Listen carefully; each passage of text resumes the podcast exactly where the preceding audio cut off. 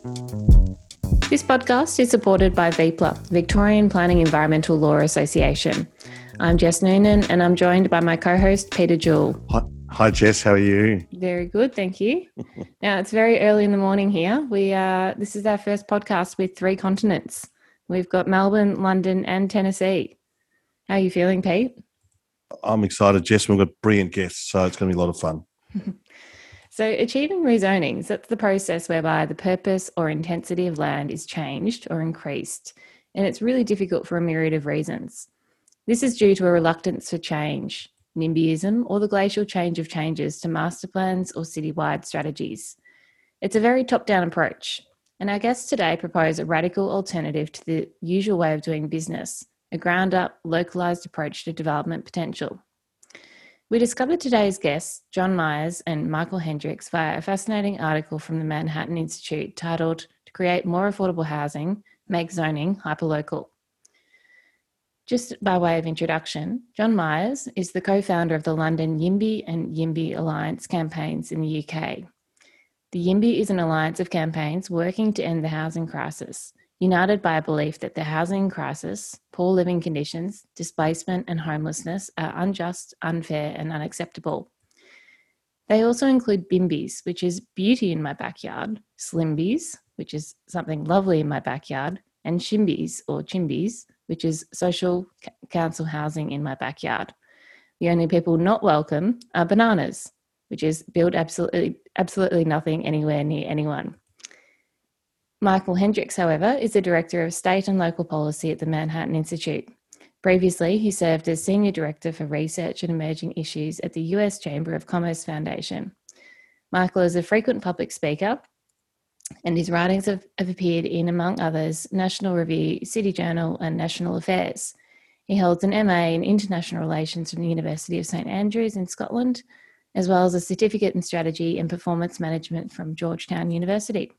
Welcome to the show, John and Michael. We're thrilled to have you on our podcast today. Thank you. It's good to be with you. John, can you just give us a, a brief biography beyond what Jess has uh, already set out? Yeah, sure. So I was originally um, a competition or antitrust lawyer, as Americans would call it, and then I worked as an investment analyst. And I first got interested in housing when I realised just how broken the housing market is. You know, it's it's worse than some of the worst competitional problems I'd ever seen, um, and it's one of the most dysfunctional industries I'd ever analysed. So I just couldn't resist it. And, Michael, also, could you give a uh, expand upon that little brief bio? Sure. Uh, so I'm from Texas originally. I grew up in the suburbs. I'm a child of the suburbs and sprawl. And there was a lot of lovely things about the suburbs and sprawl um, yards, delightful neighbors, but you know, something began to change as I grew up, uh, moved out for college, went to Scotland uh, for uni, moved to DC for work, and I realized I loved neighbors. And in fact, I loved more neighbors, more the better. And not only that, but I, I began to love cities and found them to be one of the one of humanity's greatest inventions for human flourishing.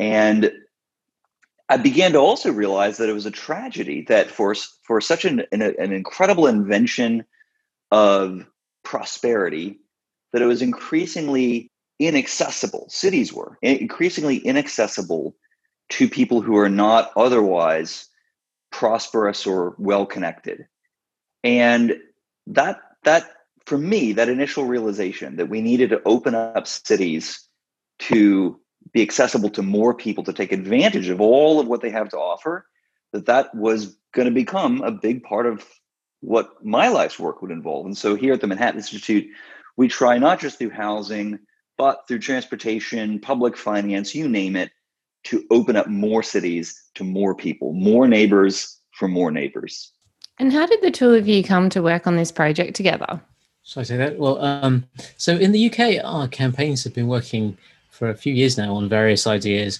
um, along this, these lines, which have now had significant traction with the UK government. Uh, they've been covered on BBC television, Irish TV, and even New Zealand radio. Um, and I wrote up a pretty technical working paper for the US I can only recommend as a cure for insomnia. Uh, and Michael's institution, the Manhattan Institute, very kindly approached me with the idea of setting it out as a more practical set of ideas.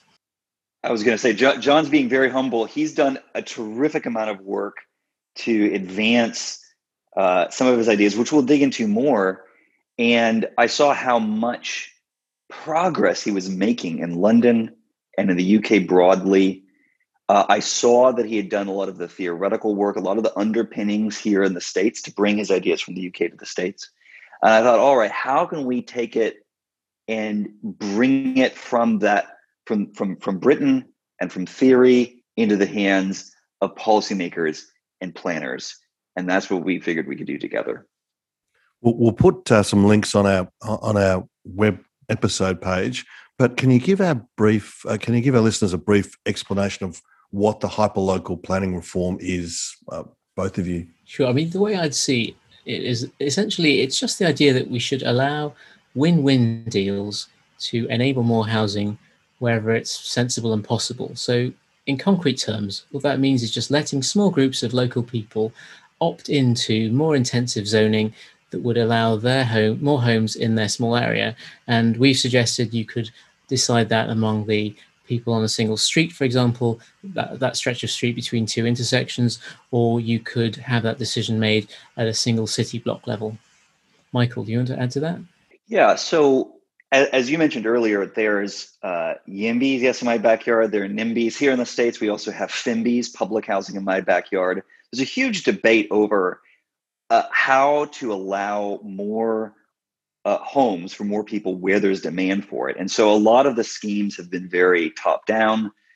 And what John is proposing is very bottom up, where you can allow individuals to choose from a menu of, of relatively modest reforms and along a street or block to be able to choose whether they want those modest forms of what are called upzoning. So to be able to allow more housing. So this is not, you know, giving giving NIMBYs not in my backyard a chance to downzone to become more restrictive, but this is a chance to say, look, it's actually in your best interest to uh, to be able to build more intensely on land that you own. We're actually giving people more property rights. And it's kind of a fair deal for them and their neighbors to say, all right, you know, this is not going to be at some citywide or metro-wide or even statewide level. We feel very out of control. But over our own property, over with our neighbors, maybe we can unlock a little bit more value. And of course, over in the big picture, then, the more you unlock value in that way and try to find a win-win, the more it's actually going to be better off for the city as a whole. And so, what's the role uh, within this principle? What's the role of the city council or the the local authority? Would that would they would they still be giving advice in in that regard to determine you know areas that might be more appropriate to that uplift and others that perhaps are not? So, as we've written it, the suggestion is that the local city government should set the menu of which of which options are available to people in each area. So it's up to the city council, to the city planners to decide you know, what should be allowed here, and then it's up to the local people to pick among that menu. So it's it's still very much a compatible with, with all of the sort of traditional zoning mechanisms that people are used to. I like thinking about zoning as a menu. Yeah, and we're we're trying to we're trying to lower the stakes for change, just to tell planners and policymakers, look, keep what you have. If you if you like the zoning rules that you have, you can keep it. This is just a layer on top of that to allow a little more granular change as there becomes demand for it, as neighbors demand it. I suppose it also introduces an element of experimentation on the local level, which which is lacking in that sort of heavy. I won't use the word Soviet glacial sort of style of rezoning, but but why should city planners That's right. and those in related industries take an interest in this subject? I mean, it's it sounds obvious, but it needs to be teased out. Well, I'll just say one quick thing. You know, there is a hunger, especially in high demand cities, among people who are kind of in the know in the policy space, there's a hunger for some kind of alternative reform that can move the needle because they've been they're people who know that we need more housing in America and find themselves probably endlessly frustrated in trying to get some reform passed. It's like, okay, we can't do something at the city level, so now we have to go to the state. And once you go to the state, Well, then there's another set of fights between sometimes uh, urban dwellers, rural suburbs. They all they all fight each other, and then there are worries about you know is this change going to be equitable? Um, what is this going to mean for congestion? N- name the problem; it tends to come up when it comes to housing reform, and so you know trying to say, okay, well, tr- rather than trying to go to successive successively higher levels of government to get reform, though you should continue to do that. What if you go in the opposite direction to a very hyper local level? Maybe you can actually get better bargains in that level. And I think I think that's actually where John has made some of the biggest advancements is thinking just theoretically how bargaining can be improved and outcomes can be improved by going into the hyper local level. So within Australia, um, we've obviously got um, quite a significant housing affordability issue, um, as do a lot of countries around the world. Um, and I guess the opportunities to enter the housing market are close to non existent for many people. Is this a common problem, do you think, across the developed world? And can you cite some examples? Yeah, hugely. It's a, a, very common problem. Let me do some international examples, and I'm sure Michael will do some brilliant examples in the US. You know, everywhere from Paris to London, um, to, uh, to, to New Zealand, um, to Italy ha- have problems of housing affordability, and it's very often you see that it's they're simply building far fewer homes even than they used to, um, even given much higher prices today and and improved uh, methods of construction. I mean, if you look 100 years ago in England, literally a house used to be cheaper than a car, uh, and now it's very much not the case anymore. So you know, we've made a lot of progress in building cars and making cars affordable, and we've not made that progress in housing. But my, even but within the US, there are some quite amazing comparisons, which I'm sure Michael will tell us about. Yeah, it's it's it's unreal. So think of the think of the costliest uh, areas in the states to buy and build a home. Uh, New York being one great example, but California perhaps being the most extreme instance, especially along the coasts. We're talking the Bay Area, Los Angeles. You know, it used to be in the in the 1970s that you could buy a home for something around $150,000 in today's dollars. And these homes were less expensive than what you could afford in, say, Connecticut or New Jersey. And then something began to change right about the time when uh, across the across the country zoning became the norm. This was really in the 70s, accelerated in the 1980s. Um, all of a sudden, there began this to be this mismatch between the cost of construction and the growth in the, the cost of construction and the cost in housing itself. And so now, uh, and again, in a place where maybe you would have been able to buy something for 150,000 in today's dollars, it could be bought more for 600,000 or 800,000 or in the case of San Francisco, that same $150,000 house is going to set you back a million dollars. That is something like a regulatory tax. And the cost of that tax is is felt not only in terms of an overall shortage of housing because and by the way you would think that with such an inflated cost that you would see in a purely free market developers saying, "Oh my gosh, send me in. I want to build to to to to accommodate that demand." But it's not happening. It tells you something's artificial about this price inflation that essentially acts as a massive transfer of wealth from those demanding the homes to those keeping it and kind of hoarding it and having rules guard their their access to that asset. And so right now as a country, we have a shortage of millions of homes. The estimates are kind of all over the place, but you know, you could easily imagine something like seven million homes uh, that we could easily build overnight to accommodate the actual demand. Um, and this is particularly acute in the most prosperous areas of the country. So it's not just San Francisco, Los Angeles, or New York. This is something that's beginning to increasingly afflict Austin, Texas, a big booming tech hub in the middle of the Lone Star State. It's Atlanta. It's even places that had avoided this crisis before, like Charlotte, North Carolina, are, especially coming out of this pandemic, seeing home prices just accelerate. And so I think the message to every single uh, in demand jurisdiction in the country. So that kind of leaves aside maybe the American Rust Belt that's been declining, where home prices have declined structurally for decades.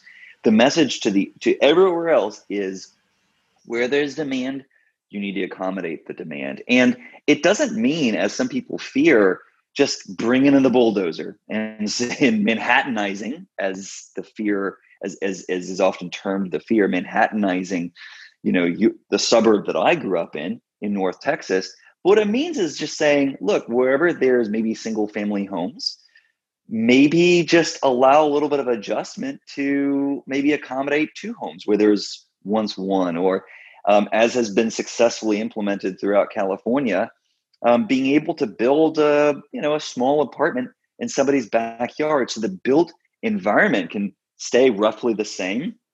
Uh, you know, adding uh, adding two homes where there was once one or adding a backyard cottage doesn't necessarily dramatically change the shape of the neighborhood but it does allow for that kind of flexibility and adjustment to add the homes that america and much of the western world critically needs.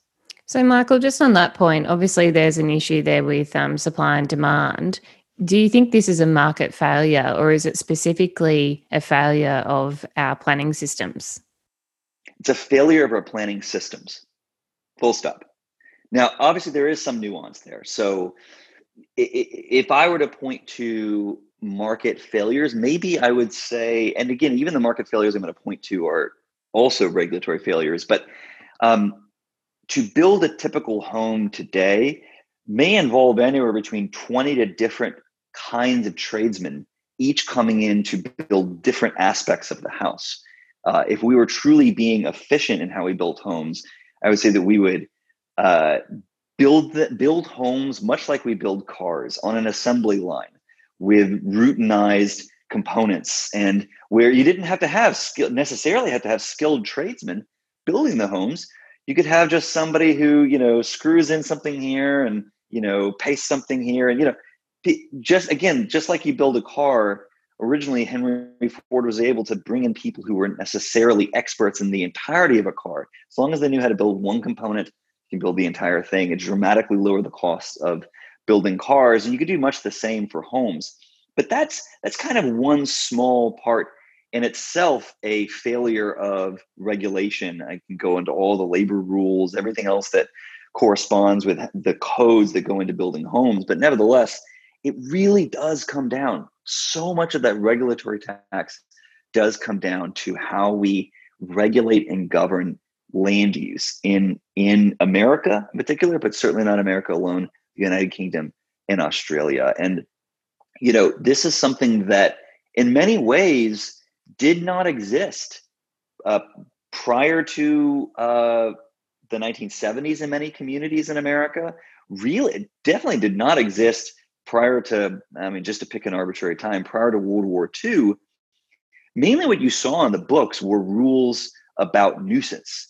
So if if you have some development that caused a lot of noise or a lot of pollution, which was certainly the case in many urbanizing areas of America, you know those rules prevented real harms to, for people.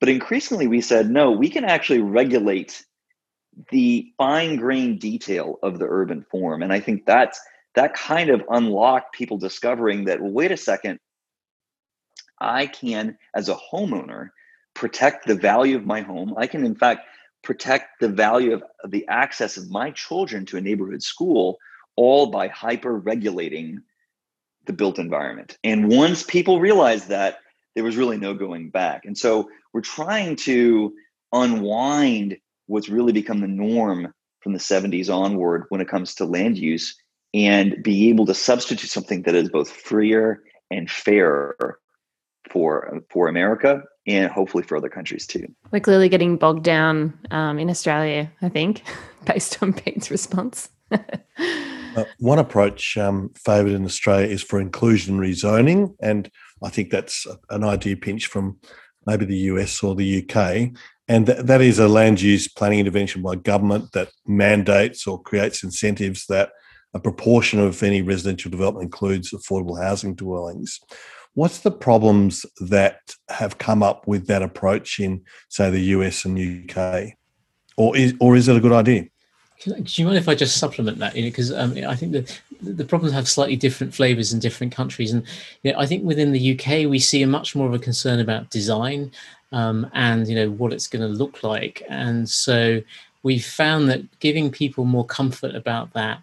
Um, you know, people are very happy with kind of you know old style mansion block layouts and and if you kind of say well it's going to be like that it's not some it's not some huge high rise in the sky um, then often that moves them a lot lot further along the way to being happy with it. So much of this is there because people are worried about spillover effects and it's it's not completely crazy for them to worry about their street suddenly being much worse from some from some change in it. But the other thing i wanted to stress is look this is the idea is this is an additional tool for planners to help planners solve the politics and achieve the goal of what they want to do. In many cases is to add more housing. So we've got we've seen many different planners in different countries within the YIMBY campaigns who support these kind of things. And you can see the Royal Town Planning Institute itself in the UK has called for trials of it calls it micro democracy, which is hyperlocalism by another name. You know, so I don't want I don't want this to sound like a sort of campaign against planning systems.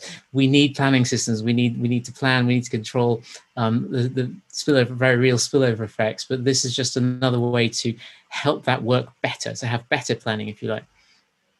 Yeah. So. Uh I think that what we've seen is that overall, one of the downsides of inclusionary zoning is that it raises the overall cost of housing. So, uh, it, it, a lot of it comes down to how you implement inclusionary zoning. Um, potentially, as a tool in the policy toolbox, it could be an important part of adding some degree of some some baseline of affordable housing that is assured of affordability. Um, but uh, first of all, if it comes through, say, uh, in, in an incentivized bonus scheme, so if you are, say, telling a developer, look, if you set aside a certain portion of this new development as being affordable, set whatever rate you want it to be. If, if a unit was going to go for normally $3,000 a month, if it's now going to be $1,000 a month, but you say, look, we'll help this project pencil out by allowing you to build more densely. So not just you'll allow the excess rents from all the other apartments to help pay for that subsidy, what is essentially a subsidy to those affordable units, but will allow you to add an extra 30 units where you couldn't previously have had those 30 units, then, then that helps pay for that subsidy. Um, but often what happens is number one, it kind of puts the responsibility for the big, broad affordability question on the developer and allows the policymaker to say, oh, it's not my problem, it's the developer's problem. And second, um, again, it, it basically ensures that you have to have some other excess rent over here to be able to pay for the affordability over here. And and the other is that um, it, it has to be something that I would say ultimately what we're trying to get to is not some sort of art, some sort of scarce, affordable housing scheme. That's ultimately what you end up with. There's never going to be enough affordable units produced through inclusionary zoning to meet demand. I think what you really want, fine, have it, but what you really, really need is an abundance of housing. And in a situation where you have an abundance of housing, well, then now you have, you know, lots of luxury housing, but you also have a lot of housing that maybe it's of, you know, maybe it's really, really old and uh, because it's really really old it's going to be relatively affordable um, just without subsidy at all. Instead what you get in a place like new york is kind of the worst of all worlds where you know you don't have enough housing there's definitely not an abundance of housing. The only kind of housing then that's available is super super expensive. Then you have affordable housing schemes where you have to join a waiting list you're competing with hundreds of people for every affordable unit and then third you know, increasingly in New York, it's not that affordable that affordability subsidy is not being paid for from some kind of excess rent from the developer. No, it's actually being paid for by the government. And so the local government now has to subsidize it directly from taxpayer dollars. Well, somebody's got to pay for it. And guess what happens when uh, tax revenue goes down, say, I don't know, during a pandemic? Well, now you've got to you've got to rob from all these other schemes that you have across the city um, to be able to keep up that subsidy in perpetuity. Um, and it just does not work if you want the most radical version of how unaffordable affordable housing is.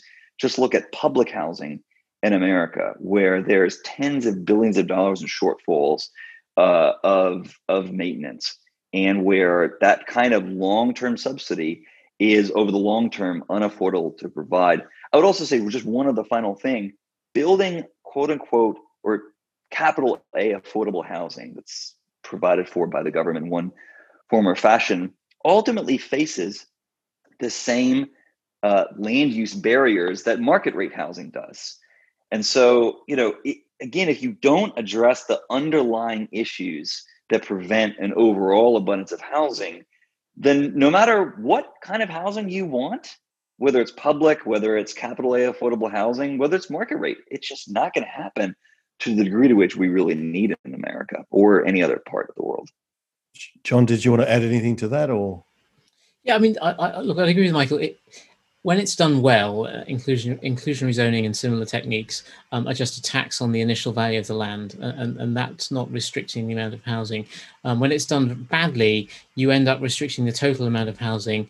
Um, that can actually make the problem worse, and ultimately, the thing we really have to solve is where are we going to add all these new homes? And, and if we don't solve the politics of that, we're just going to keep having these problems worse and worse for decades. So we really just need to head on address directly the political questions. How do we find plenty of places to add new homes? And if those are plentiful, then we'll have much less of a problem.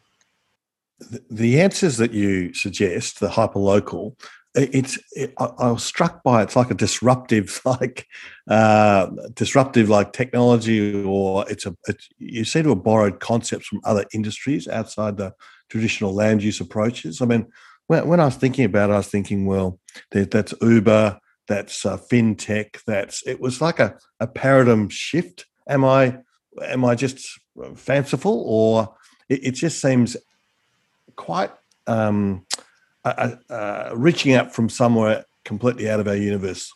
I think we need to sign you up as our marketing person, Peter. So that sounds great.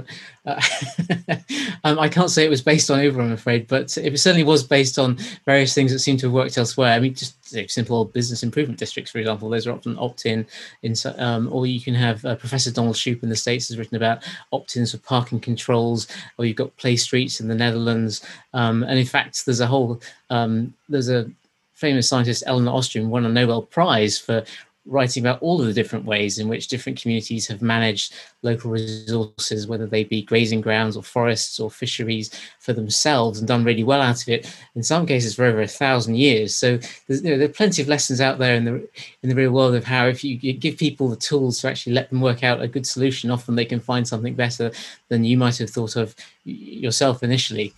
That was that was where it all came from. What, what, do you think, Michael? Is it is it sort of a, a, a grab from another mindset or a, economic approach? What what am I being fanciful? John was very kind. Well, no, I mean, I'll I'll point to an example that John and I uh, wrote about in the op-ed that we published in support of John's report for the Manhattan Institute. We published in City Lab. Encourage everybody to go check it out and, and that's in Houston, Texas. So Houston, Texas, of all the major cities in the states, the only one that has no zoning, not at all. And not only does it have no zoning, but every attempt to introduce zoning has been shot down by the populace, which is so funny. Often the fear is no, the the population of this city they really really want zoning, in many respects they do. Um, they want to protect the value of their property or, or their home. They want to uh, defend the character of their neighborhood, mainly in the form of the social fabric.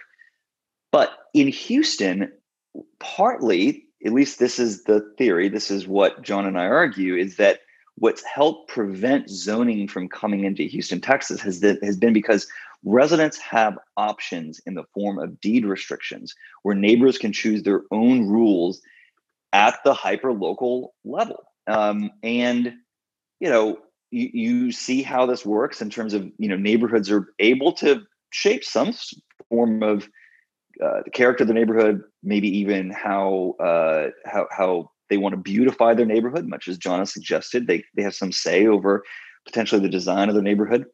you also see how this works in terms of uh, reform that in 1998 uh, Houston enacted, where policymakers were able to reduce the minimum lot size uh, for Houston by allowing residents in individual streets or blocks to opt out of that change, which enabled residents to feel like they had some sort of say in how their own neighborhood was changing. And so that was able to not only smooth the path of reform, uh, but also enable us to even get beyond zoning in the first place. That's to me, to I think to John, an example of how successful this idea could could be in practice. Thank you to Song Bowden Planners, who offer excellent personalised service. Call Dave Song or Dan Bowden through details on our website. Also, we thank Victorian Planning Reports, our very first supporter. If you want the A to Z of planning decisions in Victoria and excellent editorials, please get yourself a subscription to the VPRs. Details on our website.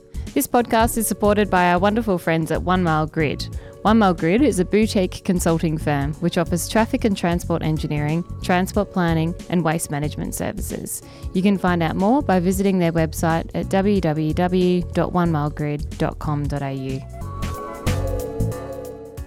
And so, with this hyperlocal approach, um, have you done any thinking around how this could potentially upset status quo in terms of approval processes? Are there good parts uh, or principles, I guess, of that existing process that we have that can be incorporated? Um, Michael, should I feel that first? So, so, I mean, I, look, I think it depends very much on the detail of the jurisdiction, right? I mean, the obvious things like fire safety that that, that they're going to need um, some kind of regulatory process. So, no one's suggesting that um, we just let a committee of people on the street decide about fire safety. Um, so it, has to be tailored for the exact um, set of rules that you already have. But the intention with this idea is just very much that it's a supplement. It's an add-on. You know, if you're a planner, you're facing the problems, or you're a city mayor, you're facing the problems that you need to get more housing built, and the places where it makes most sense to build housing near public transport um, or near near near to downtown uh, uh, have faced huge political resistance. This is just another way where you can give the people living in those areas the option, you know, if this suits you, you can go ahead with it, and the places that want to go ahead with it will. And bingo, you've just made some granular improvements in your city possible without losing votes, which is what obviously the politicians are going to be most ca- caring about. Yeah, and you know, sometimes I've heard from planners like, "Oh, well, isn't uh, don't we have to come then with some scheme to allow this voting to occur? Won't that be complicated?" You know, but just look at what planners already do in neighborhoods. I mean, just take the neighborhood that I live in uh, right now in Nashville.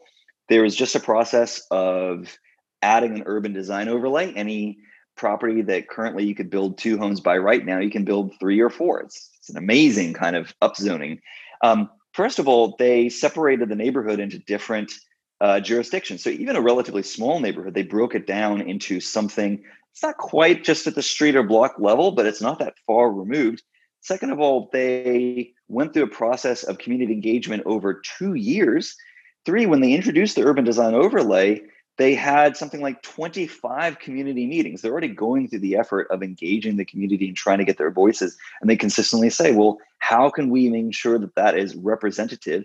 And then four, you know, if you want to say change parking regulations, guess what? You have a an established system here of getting uh, petitioners, and you just get signatures. Um, you go through a separate process of being able to say have parking placards now uh, issued for a certain street for a neighborhood. Um, and then you add on to that a business improvement district, and suddenly all the revenue that came from those parking placards now go into the business improvement district that then are able to be reinvested along a certain street all the schemes are there all the schemes for engaging a neighborhood all the schemes for slicing and dicing neighborhood by street or block and even all the schemes for allowing communities to effectively vote through signatures to change parking and housing on a hyperlocal level. It's all there. Now we just need to use it. Michael for our australian listeners uh, uh, parking placards what what is that? Oh it's just a permit to be able to get to be able to have the right to park on a certain street without having to pay. So now all of a sudden, you know, you, you, if you live on along the street you now all of a sudden potentially could just say, all right, I'll pay $200 per year for a little sticker on my car so I can park in the street. Everybody else, they have to pay up. They have to pay by the hour. They have to pay by the day. And that is a, a, a market based way to manage overwhelming demand for a street. Mm. What, what about the uh, criticism that hyperlocal might cause conflicts between different groups of residents, or some residents in a block might feel pressured to go along with uh, changes pushed by the majority. Look, I think it's it's obviously an important concern, and we've spent years now talking to as many different groups and stakeholders as we can, and trying to come up with rules that really absolutely minimize the spillover effect on people outside those deciding groups, and also make sure that even within those deciding groups, um, the effects on adjacent neighbors are as, as, small as possible, and that everyone's got some kind of share of the benefits. So, look, I don't think it's going to be possible to ever change somewhere in a city without somebody being unhappy about it. You just can't make an omelette without breaking eggs. But um, what you can do is make sure that that's the absolute minimum number of people possible, that they're they're definitely better off as a result, at least financially, of that vote, and that therefore there's a large majority that we're really happy with it and that you're producing more homes. So we've tried to be as absolutely careful as we can. Um, if people have got better suggestions, you know, I'd love to hear them. I'd love to incorporate them. This is this is always an ongoing process of learning, and this is going to be one of the important things of people trying it out. Um, no, there's no doubt the per- first pilot isn't going to be perfect, and there are going to be a few people who aren't happy. Um, but we've got to make progress somewhere. If we, and if we just if we just freeze our cities, then we're condemning a whole generation to lack of opportunity, to not owning a home if they want to, to not being able to start a family of the size or when they want, and just not even being able to live the life that they want. So we've got to do something, and it might be slightly uncomfortable for a few people, but we've just got to press on. I'm sure um, some of the criticism, perhaps, for this approach um, coming from a lot of town planners is probably around, um, you know, taking that broader strategic approach to planning. So I guess I'm interested in your thoughts around, you know, is the hyper local approach too local, and how does it fit within that broader context of broad strategic planning across an entire city? Well, I mean, as we've it's a great question, but as we suggested it, you know, it's the city that sets the menu. So you can perfectly well strategically plan and say, okay, I think this area next to downtown is right for densification. I think that area with no public transport and the existing congestion problem and huge infrastructure problems is not right for densification. And let's not give them an option to upzone. So there's absolutely nothing that um, contradicts strategic planning planning within this. In fact, it can make your strategic planning far more powerful because it's all very well thinking, well, we really should densify this area next to downtown, but if the residents don't let you upzone it, um, then you, you, haven't got anywhere. So, so, this is really just a tool to enable people to achieve what they want to achieve. Uh, uh, Michael, your thoughts? Yeah, I, I, I think uh, we could basically just end the podcast right there. John, John's John's offered a wonderful summary of the work that's ultimately based on what he's been thinking about for years and what's made a lot of traction um, uh, across the pond from where I am for him in the UK. I, I would just say that a lot of the advances that the states have had in land use reform have come predominantly at the state level or the metro level. And it's mainly because you're able to, at, at either of those levels, knit together a political coalition for reform where inevitably there's going to be some community that fears, I would argue unduly, fears either change or fears a cost to um, their neighborhood in some form or fashion, or even their home. And you have to be able to knit together a coalition of people who say, well, actually, reform would help not only you, but me. And together, I think that we can actually say that on net, uh, loosening up land use regulations is good. Um, and it's easier to find those coalitions again at the metro or the state level. Uh, at the at the local level, say just the city um, or within broad neighborhoods, there are enough people who fear that maybe the cost of uh, additional traffic or the cost of some unknown future possibility of their house price being uh, negatively affected there, there's just enough people who can act as a veto on change. Um, again, I think unduly, but you do have to, especially if you're a policymaker, you do have to recognize their concerns, recognize they probably come from a legitimate place.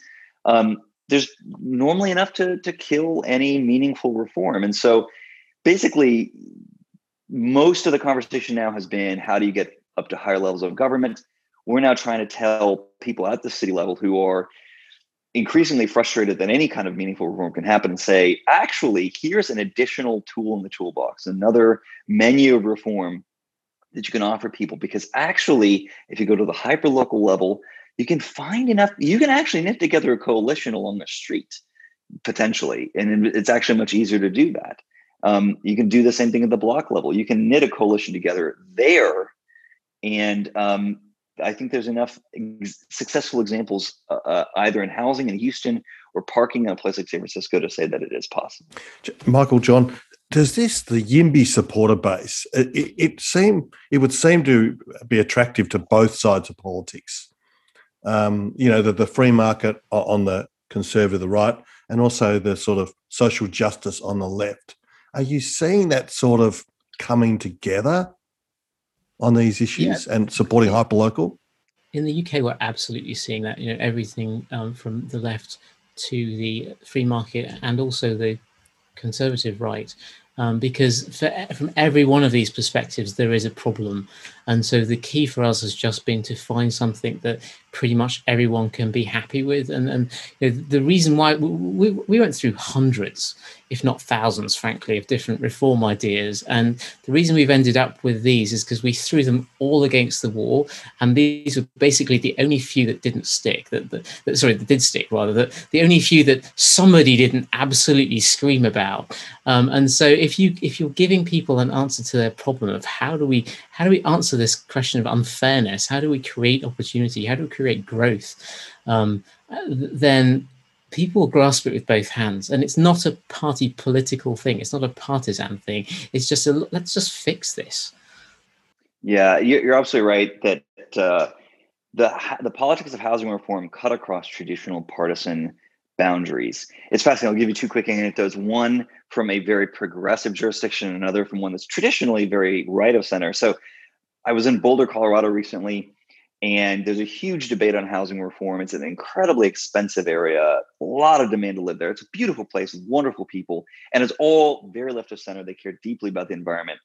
And the debate on housing is really between and among left of center folks, especially among progressives it's a generational divide certainly. You have people who um, had maybe an earlier conception of environmentalism that feared new people coming into a community and the cost on the environment of those new people and traffic burdens and the like against a younger version of environmentalists who believe that density allows you to mitigate climate change and you know stops people from driving with all those emissions and just allows people to live more efficiently and that that is better for the environment and you also have the the generational divide coming in the form of people who bought early on in the 50s 60s 70s when most of the housing boom happened in boulder against people who are now in their you know 20s and 30s who can't buy a home because all the homes that are on the market are a million dollars or more. And so uh, it wasn't really about your partisan divide. It wasn't about what your opinion of donald trump. It was really about this kind of div- it was more about um, how do you how do you view things generationally? How do you view things environmentally? How do you view um, just yeah? How do you even answer the question of equity? It was all these questions that really have nothing to do with your partisan politics. You know, meanwhile, I go to go to Texas and you have people on both sides of the divide. You have yes in my backyard people who are progressive and market oriented, even libertarian, all on the same side together saying, yes, we agree, we need to deregulate um, to be able to drive efficient and equitable outcomes. Both sides come together to say that. And then on the more NIMBY side, although of course nobody wants to be called a NIMBY, but on the NIMBY side, you have people who are left, right, and center saying, for whatever reason, we don't think that this, you know, maybe you have people who are right of center saying, you know, we we believe in localism because we are conservatives. And as locals, we want to be able to determine the fate and fortune of our own communities. And we don't want somebody in liberal Austin telling us what to do from the state capitol. And you have people who are left of center saying, too, you know, uh, we believe that we need more affordable housing and all these luxury developers coming in that's that's all we're going to get in our neighborhood if you loosen up zoning in any form or fashion and uh, you know until we see more capital a affordable housing and more public housing we shouldn't have it here in fact one of the one of the people who most um, vociferously makes that argument is the mayor of beverly hills california he says you know i'm i'm liberal i'm progressive i support more housing I just don't want those those big bad developers coming in doing that. And so this is why we've allowed uh, net three new housing units over the past year. Can I just add to that? So you know, it's a brilliant summary, Michael. Um, I think the other to your point about NIMBYs, one of the really striking things recently in the UK is that we've got some incredible campaigners here who've done an amazing job of getting organizations who essentially spend almost their entire time being NIMBYs about things objecting to developments, trying to block developments, trying to block more housing, um, who have signed up for these reform proposals because they believe it's a way forward that will not only add homes but actually improve the city they live in.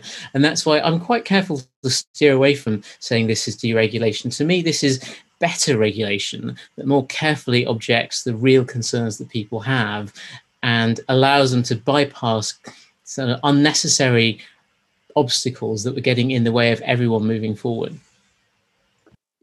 That's right. And, and I think John is doing such a good job of being able to balance what he knows from a theoretical perspective, from a policy perspective, works. He's also able to clearly identify a need and the barriers to that to that need for more housing, but also keep in mind what will actually move the needle politically, what will actually convince policymakers and planners. Because you know, I, I, I, I can't come in and just tell a neighbor, well, you're a NIMBY, therefore you should support, uh, you know, our, our policy. It's just not going to work. You have to be able to ensure that somebody sees that you're not coming in to threaten their way of life, their home, what they love about their home or their neighborhood. You have to make sure that they know that actually this is going to be in their best interest. It's going to be in the best interest in their bottom line. It's going to be the best interest of what keeps the essence of their neighborhood together and preserves that going forward while accommodating more neighbors whom if you ask them do they like the neighbors? Well quite often they say they will. And you know if you point them to somebody who just moved in maybe they'll say well we uh, well we like that joe across the street moved in. We're talking about those other people. You're trying to say like well actually you know more of those other people are probably going to be more like joe. And by the way it will help you gain more say in rent from being able to build an accessory dwelling unit, a backyard cottage in your own backyard. And being able to make that argument is hard. It takes time. It requires a lot of nuance and patience. How John is communicating on this podcast is the essence of exactly what we need. I also think, you know, you need some folks out there, whether you're hearing this from me or from others, just delivering it straight to people who, you know, you need to shake people and say this is a crisis. And if you live in australia and you know if you're a 20 something trying to buy if you're in new zealand if you're a kiwi trying to understand how in the world we got to this place where new zealand has some of the highest housing prices relative to incomes in the world you need to be able to shake people and say no this is a crisis and we need change. We need it in a big way. We need we need all of that in order to fix this crisis so, since you published this article, what kind of feedback have you had? Has it been overwhelmingly positive, or has there been quite a bit of criticism as well? Um, I, have been I've been really pleasantly surprised by how the, the, huge amount of positive interest has been from from not only from around the world but from different professions, from planners specifically, from um, city leaders, um, and from state governments as well. And so there's obviously been two classes of kind of criticism. The first was, well, that'll never work, and the second criticism is, well, yeah, but that that would be that would be incredibly controversial, and we get all this housing that people wouldn't want. Now, they can't both be right. I would notice. So you know, so uh, my guess is the truth is somewhere in between, and that it would generate some additional housing, and it might be a bit controversial. But let's face it. Um, you, you've got to be a little bit you've got to inspire you can't get this done without um, having a few people complain. So overall i would say it's been a very positive reaction and, and hugely encouraged by how much interest there's been. I've been encouraged how here in the states. Um, i've gotten positive reaction again across the partisan divide. Um, but also from policymakers saying thank you for giving me something that I think I could actually sell to my constituents, that we could actually get some political agreement behind. Like, you can't just keep selling me something that, or trying to convince me to pass some reforms that I just don't think outside of a state capital I could actually do. But this is actually something I could use. And in fact, I don't even have to introduce it as a political tool.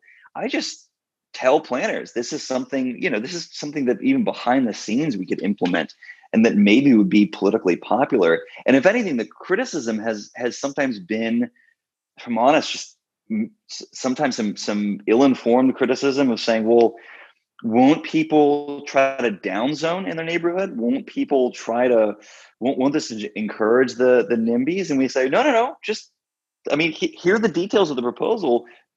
We're only allowing people to up, upzone when it actually works to their benefit it's more a question of how can we continue to educate people because the more we educate them the more kind of criticism begins to melt away and that's a good problem to have. If anything if that's the criticism we're getting something we just need more education that's a good thing. And and obviously the more education people get um, you know the more reform that we do start to see that provides a huge um, vehicle i guess for other cities around the world to start adopting those things because you know the the classic issue that we always have is well where has it been done before? What have been the problems? You know what can we learn from those experiences? I think that's really important.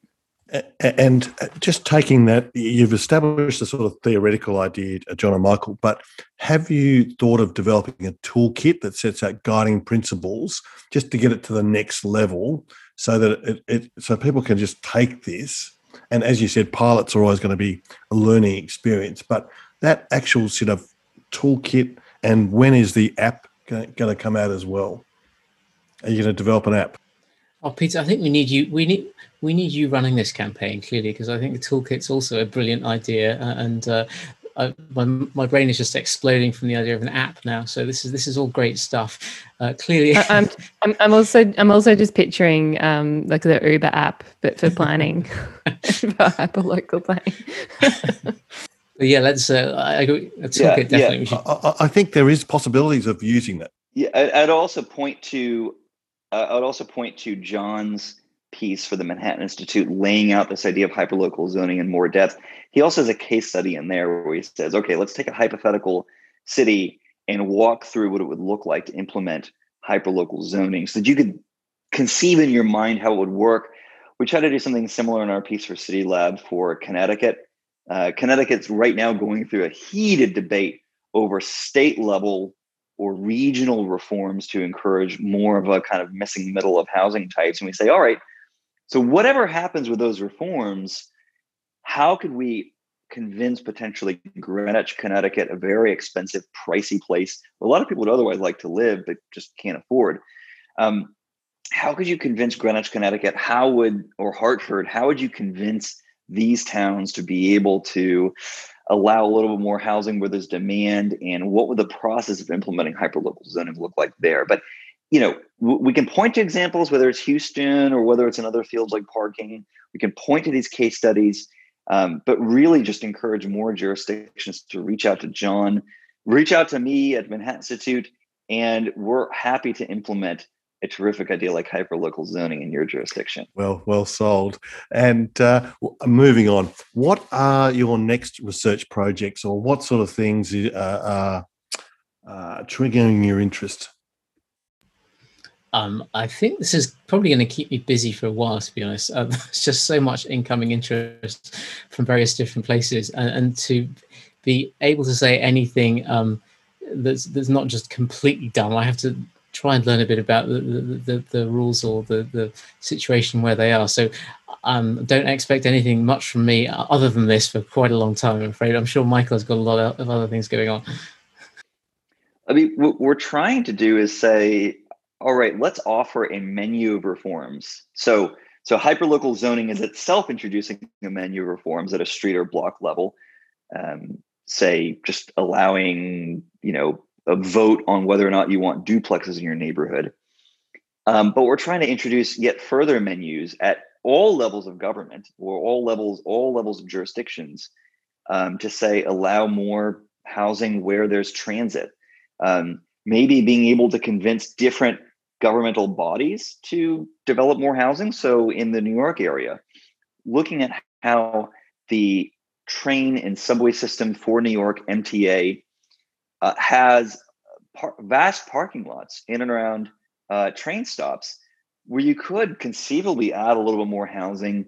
There aren't neighbors nearby saying, "Well, what about what about the noise? What about the congestion?" They aren't nearby. It's just vast swaths of underutilized pavement maybe we could i don't know add some mixed use development with little shops at the bottom where train travelers and commuters could shop at and get a sandwich on their way into work or you know and above that maybe two or three stories nothing big just add some more housing. You know that that's kind of the low hanging fruit for reform that we're trying to push. And we're also trying to give policymakers more tools to be able to make the case to their constituents. So you know one thing that we're working on right now is looking at the jobs housing mismatch saying in the these are the jurisdictions in America over the past 10 years, there's been a huge jump in jobs. All right, for every one new job, how many homes have you permitted? And you'll find that in a place like San Francisco, it's been basically three new jobs for every one new home permitted. Of course, in that scenario, you're going to get a massive jump in home prices, particularly considering that those jobs are very well paid and their money is chasing after a scarce housing supply. And we're also going to try to do, like in New York, more um, polling on various different policy prescriptions, including on uh, more flexible housing and land use, so that a policymaker can come along and say, you know, maybe it's actually in my best interest to think up some good ideas here because the people, if I phrase it in this particular way or I offer this particular menu of reforms, people could actually get behind it rather than just focusing on the scary headlines of people just driving a, a project into oblivion over, you know, years or decades of lawsuits, as you often get in New York or California, to actually say you can actually do this and get reelected. Michael, that that pr- producing stats on that jobs to houses ratio. That's the sort of information that's out there, but it's not teased out to inform the public domain. Uh, Jess, I think that you know we really lack that sort of uh, information uh, f- material to build our policies. Yeah, you think? Yeah, agree. It's it comes back down to that data, um, data driven approach that I think we've spoken about quite a few times on our podcast. So, yeah, no, completely agree with that. Yeah, and it's about connecting data to messaging and messaging that moves needle on policy. Um, as you noted, teasing out how many new jobs have been added or how many homes have been permitted, it's all available data. This isn't rocket science, but you package it in a certain way and you deliver that to policymakers and you say, and here's the message that will get this policy across the finish line. That's hopefully what moves the needle for change. Yeah, definitely. So we're just coming to the end of the podcast now. So we wanted to ask both of you um, if there are certain words that you live by, a phrase or a saying. Um, for me at the moment, um, it's surprising what you can get done when you don't care who takes the credit for it. That's great, John. What about you, Michael? Gosh, I'm just looking forward to the end of Zoom. You know, uh, this is I'm I'm I'm this isn't a word or phrase, but I'm just looking forward to in-person friendships, right? Being able to get back together again safely, healthy, and we're almost there. Yeah. We're almost there. I love I love seeing you, John, on Zoom and talking remotely. There's so much about this this this kind of coordinated experiment in remote work that's been very very beneficial for so many people being able to get to a world where we can have this and lots of together time in person, that's going to be a world I can't wait to see. And hopefully it's a matter of months, not years. And uh, another tough question: How do you refresh and relax, John? Well, I love to listen to podcasts, but it's hard to find ones that are as well informed as this one, especially on planning. I must say, I've been blown away by how, how good the questions are. So, thank you very much indeed. Um, and I do try, I, I, love to catch up with friends as well, and um, looking forward to doing that in person very soon. Uh, but also to read history because it's just amazing how many of the issues we see today have been encountered before. So, it's important to read about that, I think. I'll, I'll, echo John in reading history. You know, you, you can read any number of, you know, if you're really into it, you can read planning textbooks. You can read some really interesting, um, wonky literature, uh, as as I guess we have to do at a think tank. But being able to understand that what you're dealing with right now is not new, and that we've been through some challenges, we've seen debates like this before. It's kind of humbling and kind of comforting to realize we've seen crises before, we've gotten through them uh, we've gone even through pandemics before. This is not new for cities. In fact, cities have flourished because of pandemics and how we've responded to them. I find that very encouraging. You know, my wife and I have also, in terms of trying to rest and relax, it's not just reading. We also figured we'd get a puppy too. Turns out, getting a puppy is not exactly restful and relaxing right at the beginning. Check back in another year, and I think it will be. Uh, but we're finding we're finding ways to relax uh, even when we have a puppy waking us up at 5 a.m. And now we come to podcast extra or culture corner. Something uh, both of you and also Jess, something you've read, watched, listened to, experienced lately uh, that might be of interest to our listeners. So I, am going to um, tell you about. There's a podcast, another podcast I've discovered recently, also by an Australian called 80,000 Hours, which is really mainly aimed at people at the early stages of their careers trying to decide what to do that's most useful and most helpful. Um, but it's incredibly well informed and they go into deep dives on just some fascinating topics. So if, um, if anyone uh, wants another podcast in addition to this brilliant one, that might be something to consider. Well, and I'll also say, um, check out the Strong Towns podcast. This is uh, a podcast series that John has been on as well, so check that out too. But um, Charles Marohn, he, he was a relatively small town planner who realized that the way that we develop in the states, and I hate to say it's not unique to the states alone, is often fiscally unsustainable. So extending a road far out in some field somewhere and building a cul-de-sac at the end of it the pr- increase in property tax revenues that comes from those single family homes, let's say along that stretch of asphalt, don't actually pay for how much you've invested in the asphalt, how much you've spent on the pipes and the wires to feed that new development.